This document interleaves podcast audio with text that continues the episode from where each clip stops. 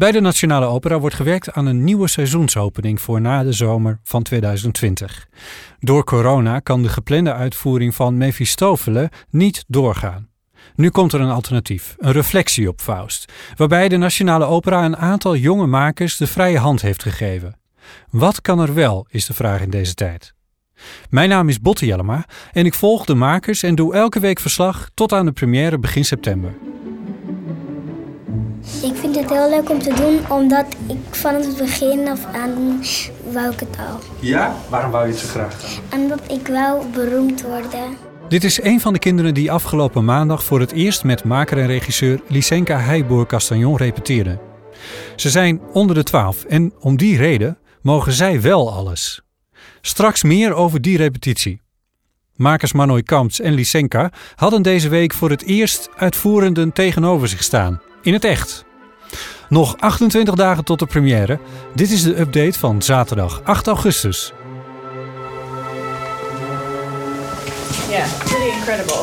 Is dat onze This gedeelte? is our Our artistic team. uh, yeah, and we're all allowed in here. Yeah. De productie is deze week de volgende fase ingegaan. Manoy en Lysenka hebben een kamer in het DNO-gebouw, want vanaf nu zullen ze daar veel zijn. De repetities zijn begonnen.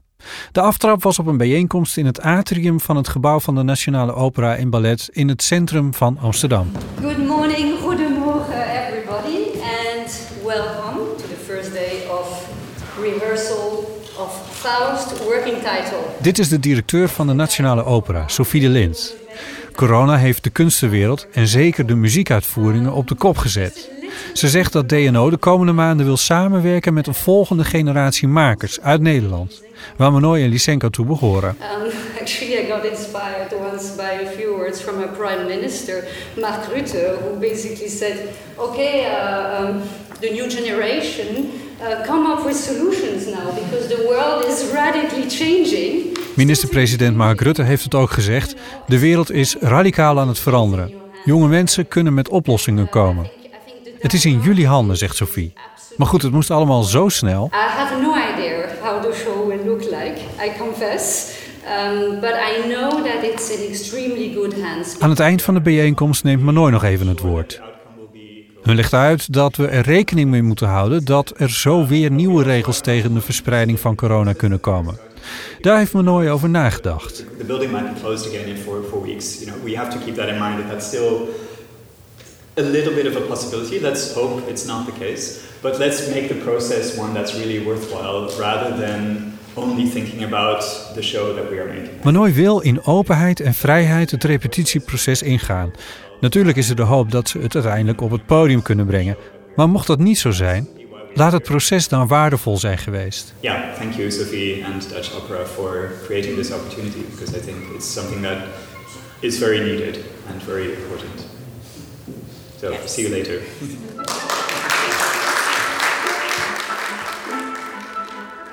En dan begint de repetitie echt. Met Manoy achter een enorme stapel partituren als dirigent en met de solisten Polly Leach en Olga Busuyok.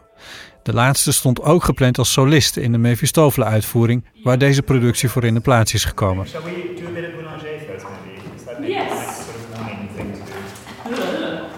En dan eindelijk is het het moment dat er voor het eerst muziek klinkt. Manoy doet de handen omhoog en er klinken klanken van Lily Boulanger.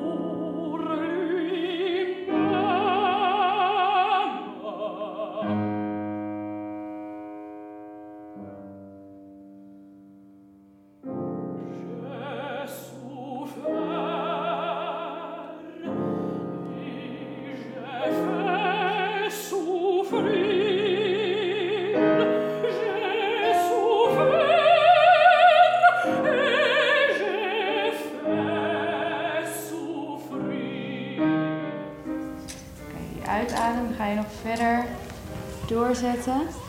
Maar helemaal voorover hangen. Laat je nek lekker loshangen. Dus kun je je hoofd nee schudden. Ja, en hang maar helemaal stil. Voel maar het gewicht van je armen. Nog een bijzonder moment. Lysenka ontmoet zes figuranten, volwassenen, en een groep kinderen, acteurs.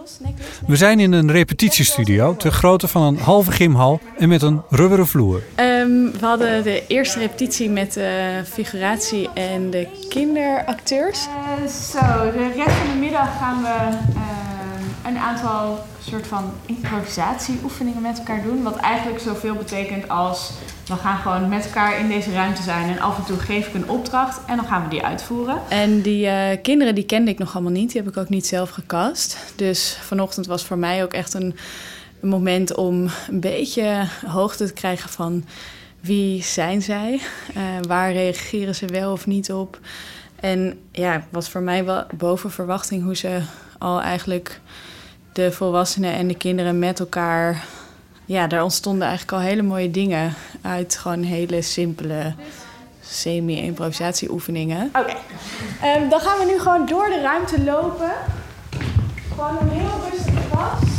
Dit is vooral afgelopen jaar in New York uh, gegroeid, deze manier van werken. Dansers werken vaak meer op zo'n manier. En probeer langzaam aan te gaan voelen dat je het, hetzelfde tempo loopt als iedereen die in de ruimte is. Dat je ook heel erg bezig bent met waar is mijn lichaam in de ruimte en hoe verhoudt zich dat tot de andere lichamen in de ruimte. Probeer ook goed op te letten dat je tegen niemand aanloopt. En de ruimte is veel groter dan alleen het midden, hè? Um, we gingen oefeningen doen en um, we moesten elkaar nadoen. En we gingen rondjes lopen. En dat het niet alleen aan mij is om dat te zien en daarvan op de hoogte te zijn. Dus dat dat ook de verantwoordelijkheid wordt van elke performer. Ja, blijf heel goed voelen hoe snel iedereen om je heen beweegt. Ja, het was best wel een bijzondere ochtend, omdat iedereen wel daar vatbaar voor lijkt te zijn. Ja. En eigenlijk moet het voelen alsof je in je achterhoofd ook ogen hebt. Try and be aware of everyone and everything that moves in this space. Waar deze eerste dagen belangrijk voor zijn, is dat we allemaal een beetje dezelfde taal gaan spreken. Dus dat ik dadelijk eigenlijk heel makkelijk kan zeggen: Oké, we zijn in een bos. En dan weet iedereen van: Oh ja, dan is mijn lichaam zo en zo en zo. En vonden jullie het leuk om te doen, dit? Ja. ja. ja. En dan uiteindelijk het grote podium op je boven. Ja. Het is fijn en leuk met de kinderen, maar alles eromheen is een gedoe. De maatregelen tegen de verspreiding van corona. Welke trap mogen we nemen? Welke richting mogen we op in de gang? Hoeveel mensen mogen er in één ruimte? Wat mogen we aanraken? Althans, de volwassenen. Um, wie van jullie is er ouder dan 12, moet ik even weten? Niemand. Niemand, hè? Nee. Oké, dus voor jullie geldt, je hoeft geen afstand te houden. For you guys, um, make sure that between you there's always distance. But between you and the children, you don't need to maintain the distance. Ik vind het niet meer zo leuk, want ik hoop dat corona snel weer weggaat. Dat weer gewoon um, dat je dicht bij elkaar kan komen en um, dat je geen mondkapje meer hoeft. Dat hoop ik wel dat het snel weggaat. Hoe voel je je op deze eerste repetitiedag? Ja, ik heb echt heel veel energie nu. Ja? Ja, het was echt heel bijzonder net. En het voelt echt alsof die... Uh, nou ja, ik ben gewoon heel erg blij met die groep kinderen. Hmm. Dat was echt, is echt een verrassing. Wat viel je op aan ze? Nou, dat ze allemaal in zichzelf al enorm veel... Uh, zeg maar, de verhalen uit zichzelf op de ruimte projecteren. Dus ik merkte gewoon dat iedereen op zijn eigen manier zo'n enorme verbeeldingskracht had. En dat is echt, ja, gewoon heel bijzonder om te zien. En ook de kleine relaties die er al ontstonden met de volwassenen. Er was helemaal geen ijs of zo wat gebroken moest worden. Um, ja, dus dat is echt heel leuk. Gewoon enorm verschillende persoonlijkheden die er allemaal gewoon ook echt zijn. Ja.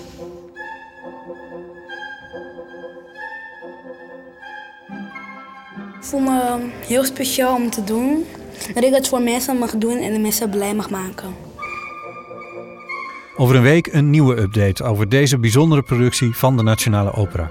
Dan hebben we een gesprek met de directeur van de Nationale Opera, Sophie de Lind.